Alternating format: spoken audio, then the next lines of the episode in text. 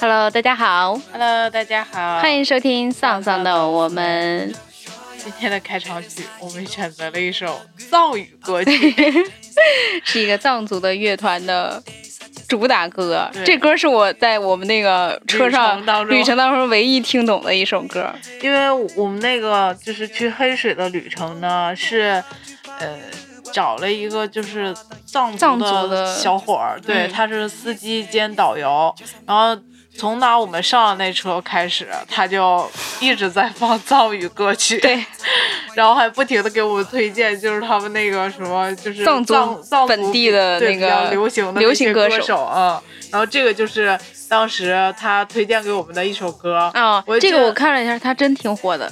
但你知道吗？我我记得当时我们不是问他说这首歌叫什么吗？然后他说，那个你你听你听，一会儿你就能听见。然后。非得让我们猜，其实不知道是啥。我我昨天就是随便搜了那个，因为我只听到了那四个数，我还是到后面我才，我一开始以为它是个电话号码，因为这不是幺三七嘛，幺三七六，对。对，然后我就以为是个电话号码，然后后来突然听，哎，它是幺三七六，然后六六六，对，跟这是它那个英英文的，然后我就在网上搜了一下，嗯，是个乐团。但那个就是那个乐团的，那乐团叫啥来着？就叫幺三七六，不是 A N U 是那个主唱，主唱叫那个，他们好像就是叫幺三七六吧？感觉好像不是啊，幺三七六是，哎呀，无所谓了，管他。然后那个 就是这个 A A N U 是吧？就这主唱长得还挺帅的，就是藏族小哥哥，就是很有那种。很有立体感的那种感觉，嗯，就是荷尔蒙特别浓。藏族人就是眼睛特别黑，就是整体轮廓都特别黑，就那个比如说睫毛或者什么那个颜色都特别重。对，然后你一看就还挺明显的。嗯，好吧，我们开场直接就进来讲，开始讲讲我们今天我们主要就讲。黑水的旅程，嗯，我们去黑水玩了两天，对，但其实大部分时间都在路上，因为那个黑水到成都，嗯，就是往返大概需要十三到十四个小时吧，反正单程就是六个小时呗。对，我们那天早上是七点半出发的，十二点半到了吧？没有，一点才到。哦，下午一两点了才到。嗯。就是黑水呢，它其实是一个，嗯，要在那个汶川，然后还有茂县，要经历汶，经过汶川、茂县，然后什么映秀，对，再到那边。嗯，它是什么什么州来着？阿坝州是吧？阿坝州的十三个县之一。这小哥一个还是十三个？十三个吧，应该是。这小哥一路上给我们安利，这不是安利，介绍他们这个阿坝州。你看，我记得十四，你记得十三，对，反正。嗯，他就是我，因为那个给我们开车那个小哥是九寨沟的嘛，嗯，就是因为九寨沟现在不接待游客，所以他们就是跑这条线的基本都出来了。就是去跑其他线了嘛，然后就感觉小哥身上有一种就是身为九寨沟人的自豪自豪感，对对对，就我们九寨沟怎么怎么样，就你要是去我们九寨沟怎么对对对怎么怎么样的，说什么？因为我我们就是有一种那个什么都没见过的感觉，就特别没见过世面，就是看天上的云就。哇，好漂亮啊！看那个湖水，哇，好美啊！就这种的，然后感觉小哥一直在旁边，就是那种想笑又不敢笑。然后我就问了他一句，我说你是不是觉得我们特别没见过世面啊？他说是啊，他说这个地方跟我们九寨沟比起来都不算啥，就是那种的，你还记得吧？嗯。然后我想起了小哥。呃，那个给我们拍照的故事，就是完美的把我们几个人全拍糊了。糊了。哎呀，就可以讲讲他那个，我们上了车，就早上反正早上就刚刚开始见了的时候，感觉他还挺害羞的，就挺腼腆，对，挺腼腆。然后后来一路上走呢，中间中间我们应该是对，然后我们上了车之后呢，就是刚上高速的时候。不知道我我我好像想起来我们老师的一个什么事儿，然后就我们就开始八卦学校老师，就是那会儿说的特别火热。说完了之后，我们马上 三个人安静，然后各自玩手机。后来过一会儿，小哥说：“你们三个人，我一看就是怎么说来着？说要不然是三个人都争着说，要不然就都不说话。” 然后后半程他就老说说，感觉你们都跟生了气一样的。因为他其实是那种，他有点怕那个，就旅途当中大家太无聊、尴尬或者怎么样的，嗯，就老想炒热气氛。而且我们其实都属于不是那种特别会主动找话题的，而且大家都很熟了，就是想一个，主要是每天在一块儿，就没有那么新鲜的，就想到啥就说啥，然后说完了这个话题，可能我们就安静了这种的。但是小哥他就有点不适应，他是觉得就是大家，因为他开车也很累嘛，他就希望有人一直跟他讲话、提提神什么的。然后他还跟我们讲说，他说他特别喜欢说话，而且他也喜欢笑。然后他真是挺爱笑的。他就他就是说说他比较喜欢讲话，然后让大家不要那个就是觉得他怎么怎么样的之类的。后来我们我就跟他说，我说那你要喜欢说话可以啊，我说那你就找话题吧。我说如果你找话题的话，我们可以给你接上来，但如果你不找，那可能就只剩安静了。后来后来小哥就说，因为我们当时在车上讲了一个就是关于那个追星的事儿，然后小哥就说我不追星，你们说这话题我都接不知道，对不对？他就说他说我从来不追星，就是而且他一开始还跟我们讲说他是一个特别直的人，就是。就有什么话可能都一定要直接的说出来，你你说话里面有错误，我一定要当时就给你指出来 什么什么的，然后说你不要见怪，我没有别的意思。对，特别耿直，就是还挺朴实的一个小哥。嗯，然后哦，年纪比我们都小嘛。对比我们都小，第一天还怕我们，他跟我们说，第一一开始跟我们说他是九零年的，后来第二天又。坦白从宽，告诉我他是九一年的，笑死了。第一天，因为他提起他哥了嘛，就说他哥比他大三岁嘛，然后就对不上了，是吧？对不上了。然后其实我们根本就没有什么，你知道吗？然后他突然间说，他说我昨天那个还把我自己说大了，其实我没有那么大，挺有意思的。小哥也挺也是个神人，他一开始的时候呢。就是说他开车呀，跑这些运输什么的不知道。后来呢，就你们咱们到了那个黑水，然后吃完饭，然后到那个那是哪儿来着？奶子沟是吗？叫啊，对对。然后就那一段我不是睡着了嘛，然后睡着你们俩就下去拍照，我就醒了。醒了之后旁边不是停了一辆牦牛车嘛，小哥突然指着牦牛车说：“我不拉人的手机，也拉这个。”然后说啊，后来才跟我说，他说他们家有牛，就是特别有钱。哦，就是他们家有牧场，就是那种。感觉不想开车了，就得回家继承家业这种的，对。然后跟我们讲他从小放牛的故事，然后还有打猎，对，就特别神奇。我觉得他跟我们那种完全是两不一样的。对，他是说他是大山里的孩子嘛，就每天要那个，就是反正就是在山上跑来跑去，然后也就是其实他们可能一般都不怎么上学嘛，或者是接受教育的时间。但他哥应该是接受教育了吧？没有吗？不知道啊。说的是成都公司上班呢，我感觉应该是。反正就感觉挺神奇的，就是他们的生活和我们完全不一样。嗯。就是他是有又融合了藏族人本身的那种特别嗯汉字原始的那种那种感觉，但同时呢，其实他作为一个小男孩，还是很具有那种年轻年轻人的那种气息，嗯，很愿意跟人聊天啊、互动啊什么的。就是他就说。他们回家没事儿，就是大家朋友坐在一块儿就聊天啊，喝酒，嗯，喝酒聊天就挺好的。讲他特别能喝的故事。然后我们第一天到黑水的时候，他就非要喝酒。对他其实就自己喝了，而且。他有一习惯，你发现了吗？就是他每次，因为我们都不喝酒嘛，就只有他自己喝。然后他每次就是拿起那个酒杯的时候，对，都要跟我们干杯。然而我们喝的都是饮料啊，就是，就是他们都是那种就很喜欢拿起来就就要干一下。可能他觉得那是礼貌吧，还是什么的。然后就给我搞得也很，我说我说你你自己喝，我说那个你不用客气，对对对，就不用管我们什么。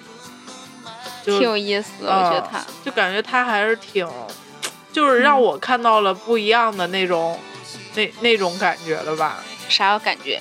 不是，就是就是觉得他跟你日常生活当中遇到的那些人人都不一样，对，特别我觉得他回来就回来路上变得更熟了之后，就开始讲他的这个爱情观啊，对，婚姻观，对，还讲他受骗的经历，对，特别逗。就我觉得这整个就他说的那一段，我觉得他还。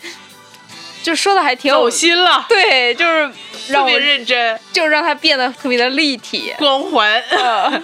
就是反正他其实挺认真，你能感觉到他可能和人交流的时候就是还特别实在，对，特别实在，讲他的那个什么爱情观啊，讲自己人要独立啊，怎么样孝顺父母啊之类的，就是感觉还是一个挺积极向上的小孩啊，小青年，对。然后特别搞笑的是，回来路上我们真的快累死了，就是就就坐了一天车，你在前面一直在睡，你知道吧？然后我在后面，就我我是感觉我跟他说话有点费劲，因为他我我老怕他回头看我，就我我害怕不安全，害怕不安全。对，然后我也不怎么谨慎对谨慎，然后我也没怎么跟他说话，但我那一段真的明显感觉他很困，他就开始就是用自己的右手打自己的左胳膊，你知道吗？然后那一段我就一直在看那个路上，我其实很紧张，但我也不敢跟他说，我也不想，我跟他说话，他肯定要回头，我就很害怕他回头。但那那段真觉得他有点困了，可是也没有人跟他讲话，就车里特别安静，他就回来就有一点点困，因为我真的到后来就已经感觉困的不行了，就除了困以外是坐的累的不行，就是因为那个在车上一直坐，回来还有点堵车，嗯，就特别累，然后。那个，我就自己不停的在活动我的脖子，然后那小哥突然间跟我说了一句：“小哥说你你们是不是有点生气啊？” 然后我们感觉一脸懵逼。我说啊，他说我看你已经开始就是那个晃头了。我说我说我是觉得太累了。我说你看，对，就感觉气氛特别当，他好像觉得就觉得我们谁也不说话了。但其实我们真的就是累。然后他那会儿放完了，对他那会儿问我问就是。第一次去的时候，他就说你们三个人一会儿说这个是不是生气什么的，然后我就想，那你是没看我们第一天早上去看大熊猫的时候，我们上了大熊猫那个出租车，三个人一句话都没有讲，因为太困了。我对，就上去真睡了一路，就是睡到地儿，然后你们把不知道把我叫起来了吗？对，呃，就觉得要习惯我们这种方式，怪对不起，对，就是让他特别焦虑、惊吓，对，老觉得好像我们有点要生气啊啥的。对，因为我们是。是很习惯那个就是相处的那个氛围嘛，对，大家不讲话也不会觉得尴尬什么的这种的。然后他可能就觉得有一种如坐针毡的感觉，对，就是一直在阅读空气，嗯特别好玩的。对，然后我我印象特别深刻是那个，就是我我们那天的行程是就是去了一个山沟，嗯，就是那山沟嘛，对，有有那个就是它的主打应该是到秋天之后，它那个。沟两旁的那个树，什么树林会变成就是颜色不同的那种彩叶林。但因为我们去的时候，其实那个树叶还对它还没怎么变色，你也看不太出来。但就是往那边过去会有，就是有水嘛，有湖水，然后还有牧场，类似于那种的，就还挺美的那个地方。然后我们就在那边停留了一下。第二天的时候，就是要去一个叫打鼓冰川的地方。然后去冰川呢，我也觉得特别逗，是因为去冰川它是个景区，就是因为导游他其实就不太会不不会跟我们进去了嘛，就是直接去那个他他就去酒店等我们，然后呢回来再那个接我们，对，告诉他过来接我们就行。然后后来我跟他说过来接我们的时候特别搞笑，就是。他先到了，我们后下来的，因为要坐那个观光车下来了。然后下来之后呢，我就没有看见他，我就给他发了个微信。这时候我突然间发现大树底下有个人，然后我就过去了。过去了，他跟我特别兴高采烈的跟我说：“那上头有猴。”我在观察一只猴。然后他说，他还说那个我在看他的时候，他刚好在看我。对，就特别搞笑，就觉得有一种很纯真的感觉，就是那种，就像电视剧里的那种。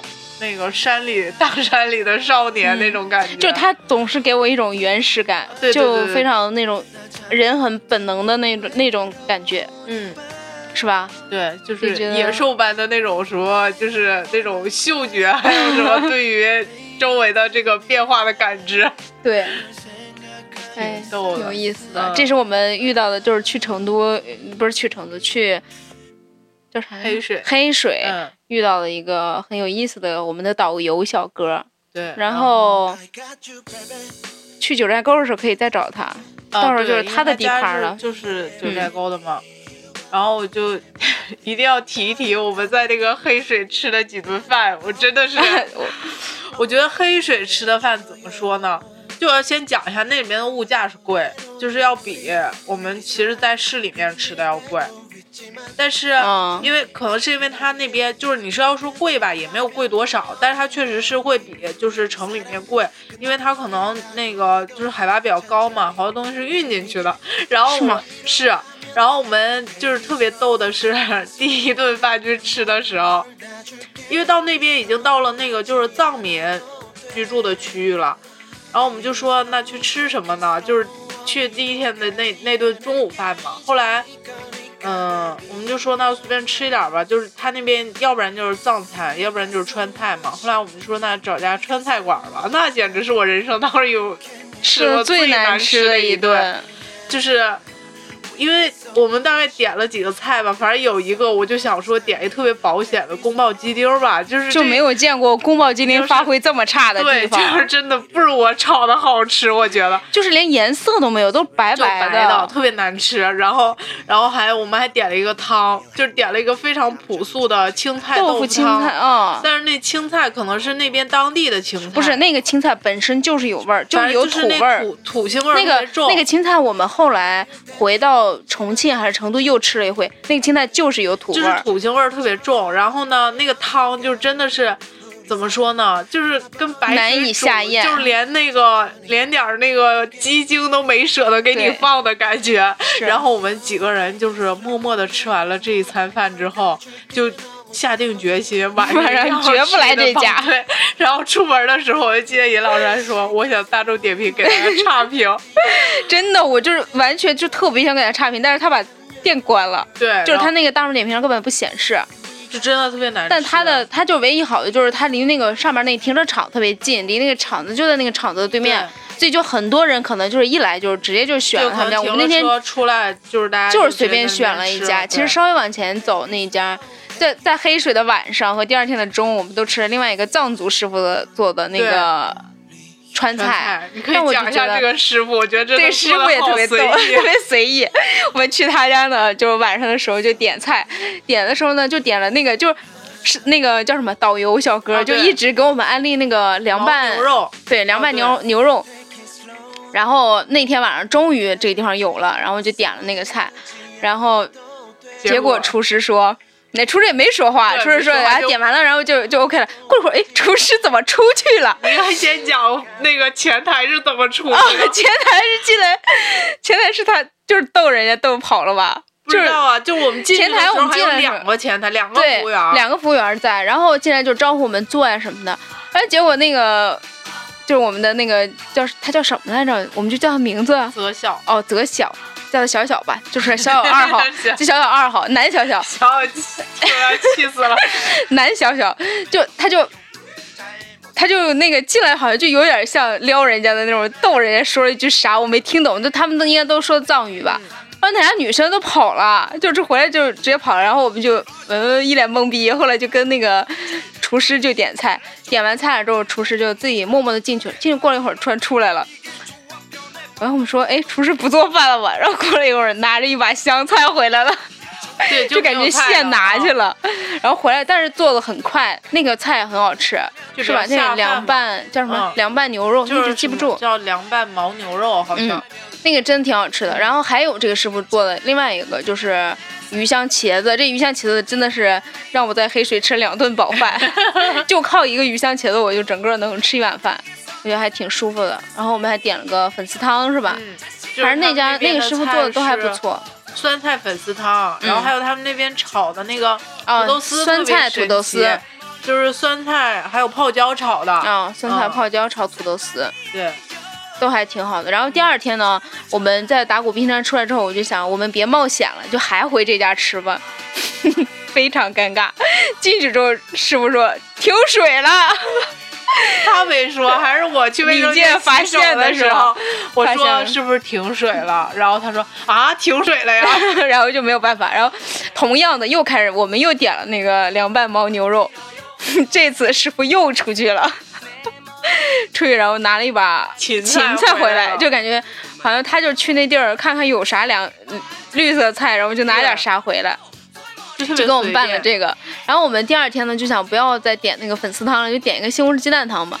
然后那厨师就一直是说没水了，不能做了什么的。就第一次看见这种不想挣钱的人，对，就拒绝我们不给我们做。然后我就一直在想，哎，那不是有好多那个暖壶吗？我说暖壶里有水啊，然后就给给厨师提意见，就说可以拿暖壶来啊，我看看吧。就是人家好像一直在，就是一直在说藏语，也听不懂说啥。然后我就问那个小小二号，我就说他 他说啥呀？他说啊，他看看他能行能行，他说能做。什么的，然后过了一会儿，我就在饭桌上，我就说：“我说，哎呀，藏族师傅，我说藏族师傅不，我没说藏族师傅，我说，我说这个厨师就说什么，我都完全听不懂。”然后小小说：“小小一号说，我还是能听懂点儿的。”他说：“细听能听懂点儿。”然后这个时候，小小二号接着又说了一句：“他说啊，你能听懂啊？”然后。小小一号就说：“那仔细点能听懂。” 结果对方说的是藏语。结果小小二号实在受不了了，说：“他说的是藏语。”然后我就联想到了，当时我们就都安静了，你知道吗？就感觉是吹牛逼被拆穿了。对，然后就是装逼遭雷劈的现场，你知道吗？然后，然后我当时突然间想起来，他之前跟我讲说他。那个不会说谎吧？就是那个有错就要指出。我说你是不是忍好长时间了？他说对呀。他说我本来不想说的，没有想到他说了好几遍他能听懂，我实在受不了了。哎呦，我要笑死了。小小这是上期我们说的时候，就是小小拍照的事儿承包了上一期的笑点，这个又承包了这期的笑点。哎呀，特别逗嗯！然后中途特别逗，因为那个那边其实本身它的县城就两条主街，人也很少。嗯。然后那个饭店那那会儿就我们就是一桌人在吃，就只有我们几个人特别冷清，在家厨师。不一会儿来了一堆人，然后我望着那几个人，我特别好心好心听，我说没水了，说停水了，这家就好像水不够了，你要不问问厨师吧？然后那厨师出来就是。直接就跟他说停水了，你走吧，让我们去别的地方了。哎，太逗了！结果到现在我们已经说二十分钟了，到现在没有说去这地玩啥了。哦，其实这边就是自然风光嘛，因为呃，我感这边我觉得它应该是属于那个，嗯，就你要去九寨沟，或者是你去哪儿，就顺便去一趟，对对吧？就像我们这种从成都到那，好像就有一点点。远了，嗯，就你要是比如说你去九寨沟玩，然后可能多云一天，也也不也不那么近，是吧？反正都那边就是交通不方便。因为其实我觉得就是像那个呃川西或这边吧，应该算是川西了吧？就是嗯，怎么说呢？自然风光都非常好看，因为海拔比较高嘛，所以就是那个天可蓝了，然后也有很多云，就是那种就是。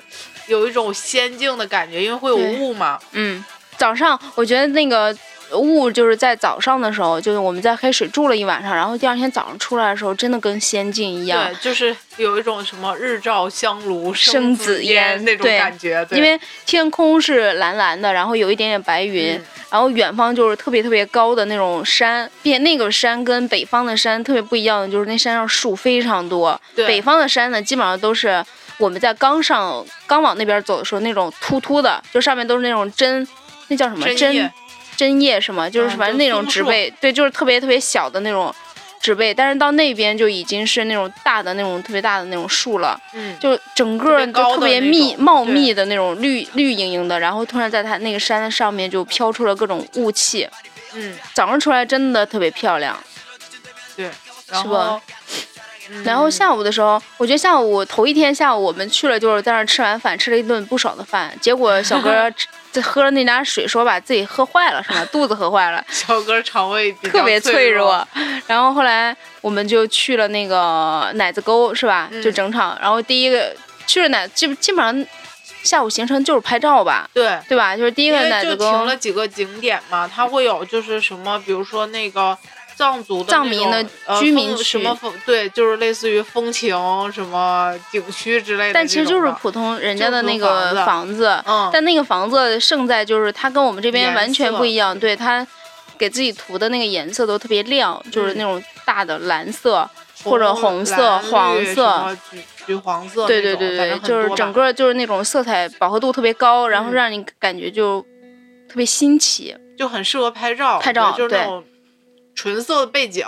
嗯，然后我们就在那疯狂咔咔咔咔咔拍。对，然后再有就是还有一个像湖似的地方，那个湖边也挺好看的，就那边的水也很好，但水是那种绿蓝绿青绿色，就是嗯嗯，感觉没有九寨沟清澈，但是也也还相对来说比较好了。它主要是还是配上那个山，那个天，就是整个的比较好。因为我们从那个从成都一路就开车上去的时候，就感觉整个它不是就经过了那个那叫什么江来着？岷江是吧？嗯。然后整个就是沿着岷江往上走，然后那个江水全都是水。然后因为我们是应该是从下游往上游走吧，就下游的时候水还是比较糊的，就是那种有点偏灰白色的。然后再往上呢，就开始有了青绿色，青绿色就有的那种水库，就经过那个水库的时候，它都是那种特别特别特别平静的那种水面。然后有的地方呢，就比较偏蓝色，这是啥呀？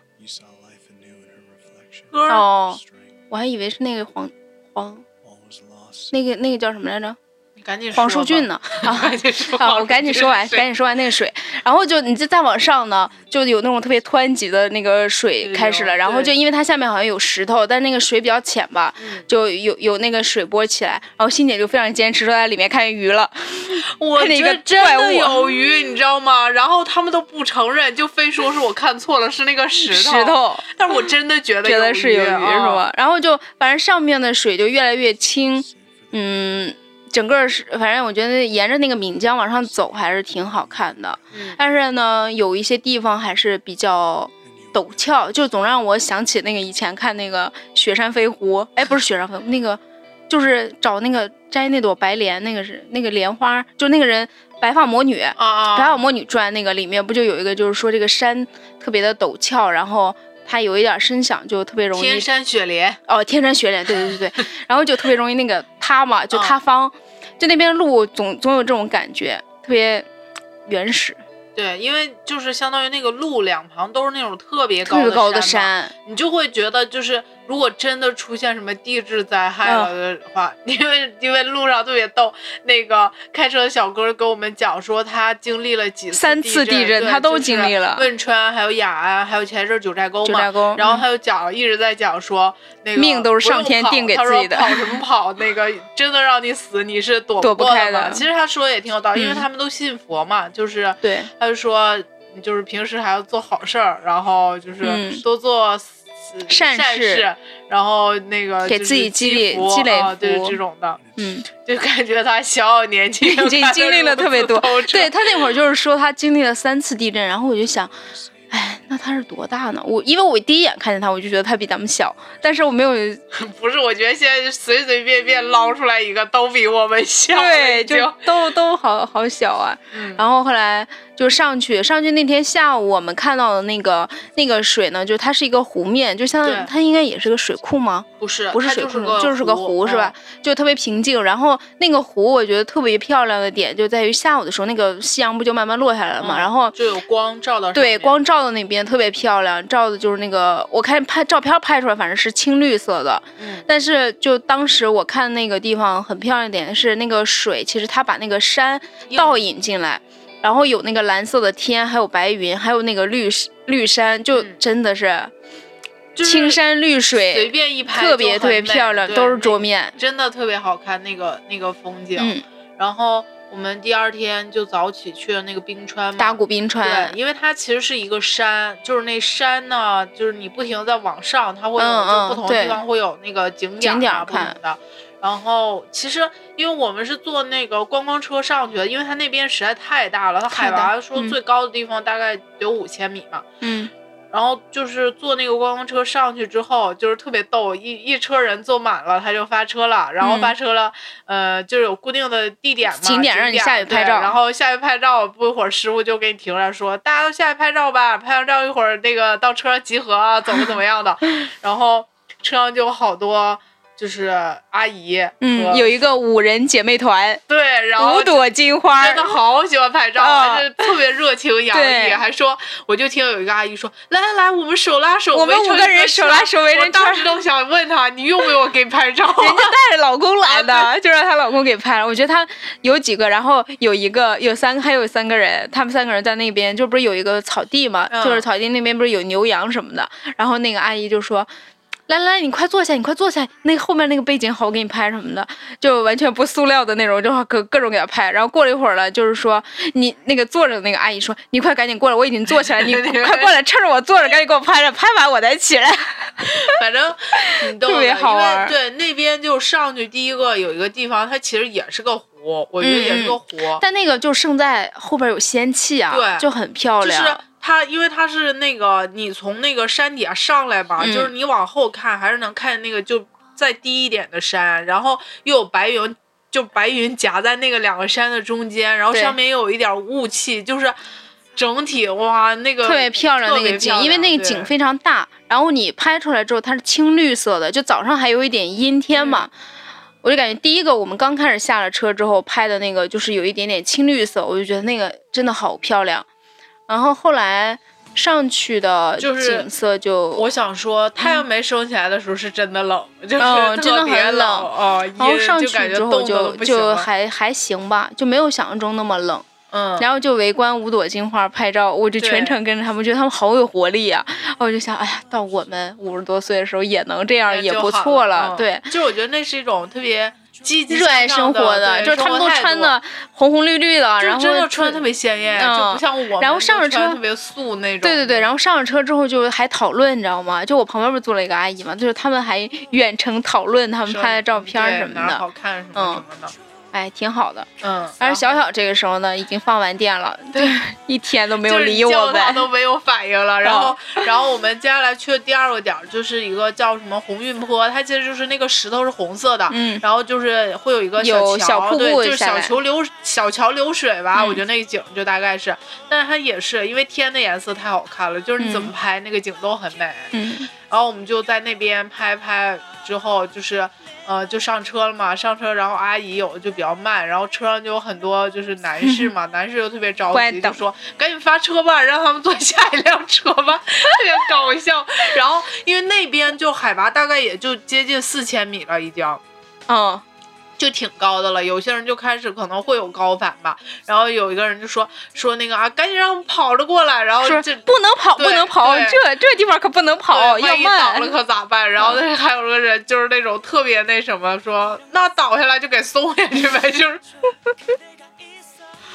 太好玩了。然后上去还有啥景点？后来就上去了，上去了，它其实是。呃，就你可以坐缆车，坐缆车去到就是最高峰嘛，它那那边也有点类似于长城，是有一个牌子的。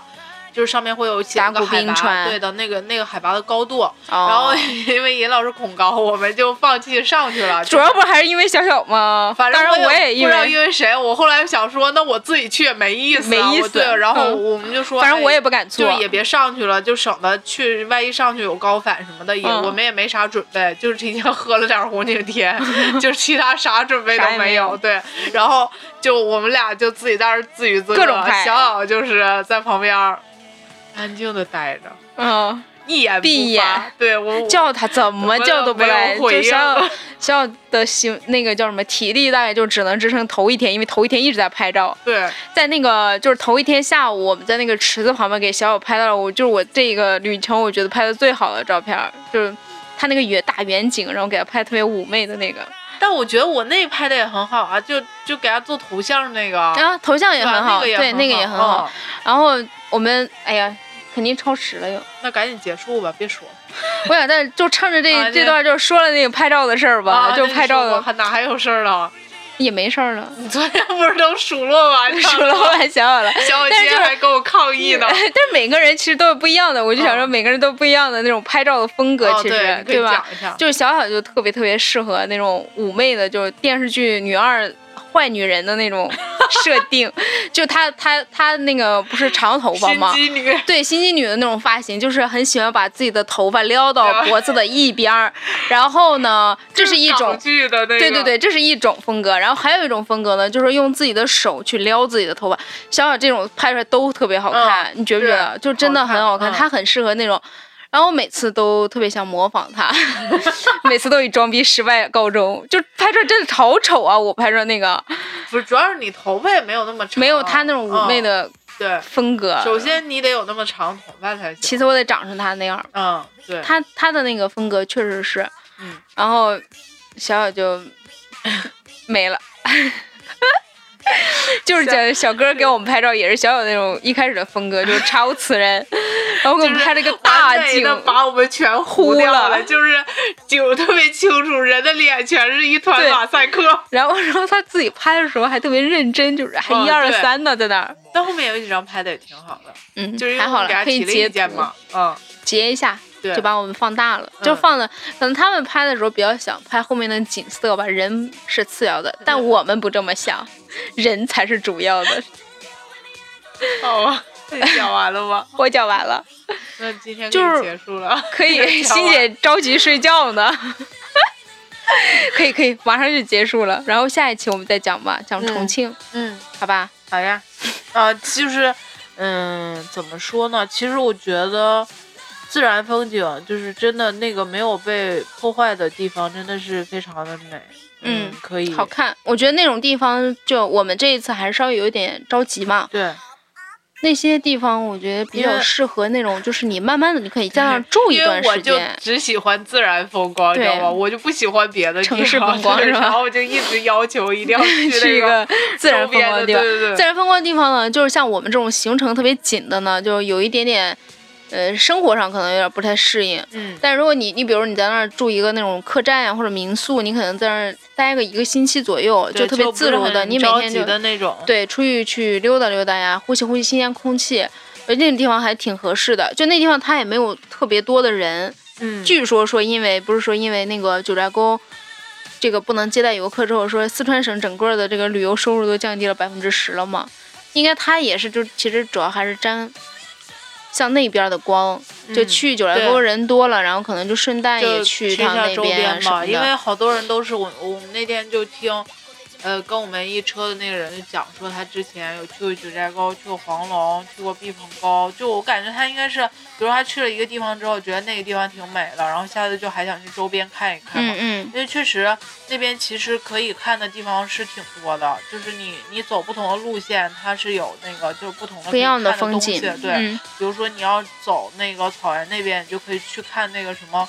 黄河什么九曲落日就是特别好，然后还有花海呀之类的，然后再有就是去若若尔盖草原也都挺好的。反正我觉得在达古冰川里面，它的那个绿化不是也特别好吗？对，它现在已经有一点点就是变黄了，嗯，就颜色特别的丰富。我你就能想象，其实到秋天的时候，它那个颜色变红、变黄、深黄、浅黄，各种黄色的。时候真的很漂亮，现在是绿色，就是灰绿色、浅绿色、深绿色，就各种绿吧。各种绿吧，但是你其实你用相机拍就不太能拍得出来那个层次感，就是对，还是稍微就是有点寡淡的那个画面。对。好吧，就这么虚无的结束吧。那就虚无的结束吧。我觉得就是，我们就记录一下自己的那个，要不然这趟旅程最搞笑的其实可能就不是这一期最搞笑的，应 该就只是说小小说藏语，藏语厨师的那段了。真的，你 你不说，其他都特别虚无。嗯，好吧，就这地方，反正就是属于自己放松吧。嗯。自然风光好看，你会一路上上来就是一直在惊讶，哇，好好看，好好看，因为像我老想拍，在那个叫怎怎么说啊，就是这种比较现代化的都市待久了的人吧，就是因为你每天看到都是那样。像北京，如果有偶尔出现一个特别蓝的天，或者是特别美的晚霞，就大家都在都在拍照晒嘛，对吧？就所以你去那边看，就会觉得真的是太美了。蓝天真是那叫什么呀？蓝呢？就是那跟我。小时候见过的蓝都不一样，不一样，对，就是你能天高。对，然后那个小哥就说他从小就是在这种环境里长大的，然后我们就各种羡慕，然后他还跟我讲说，说这个他吃过的苦跟我们吃过的 苦是不一样的，因为他小小年纪已经有了风湿。嗯，对，每每天都要放牛，嗯嗯，不一样的生活。对，讲那个牛丢了怎么找着。好吧，好吧，结束吧。好吧，好吧，好吧，拜拜，拜拜。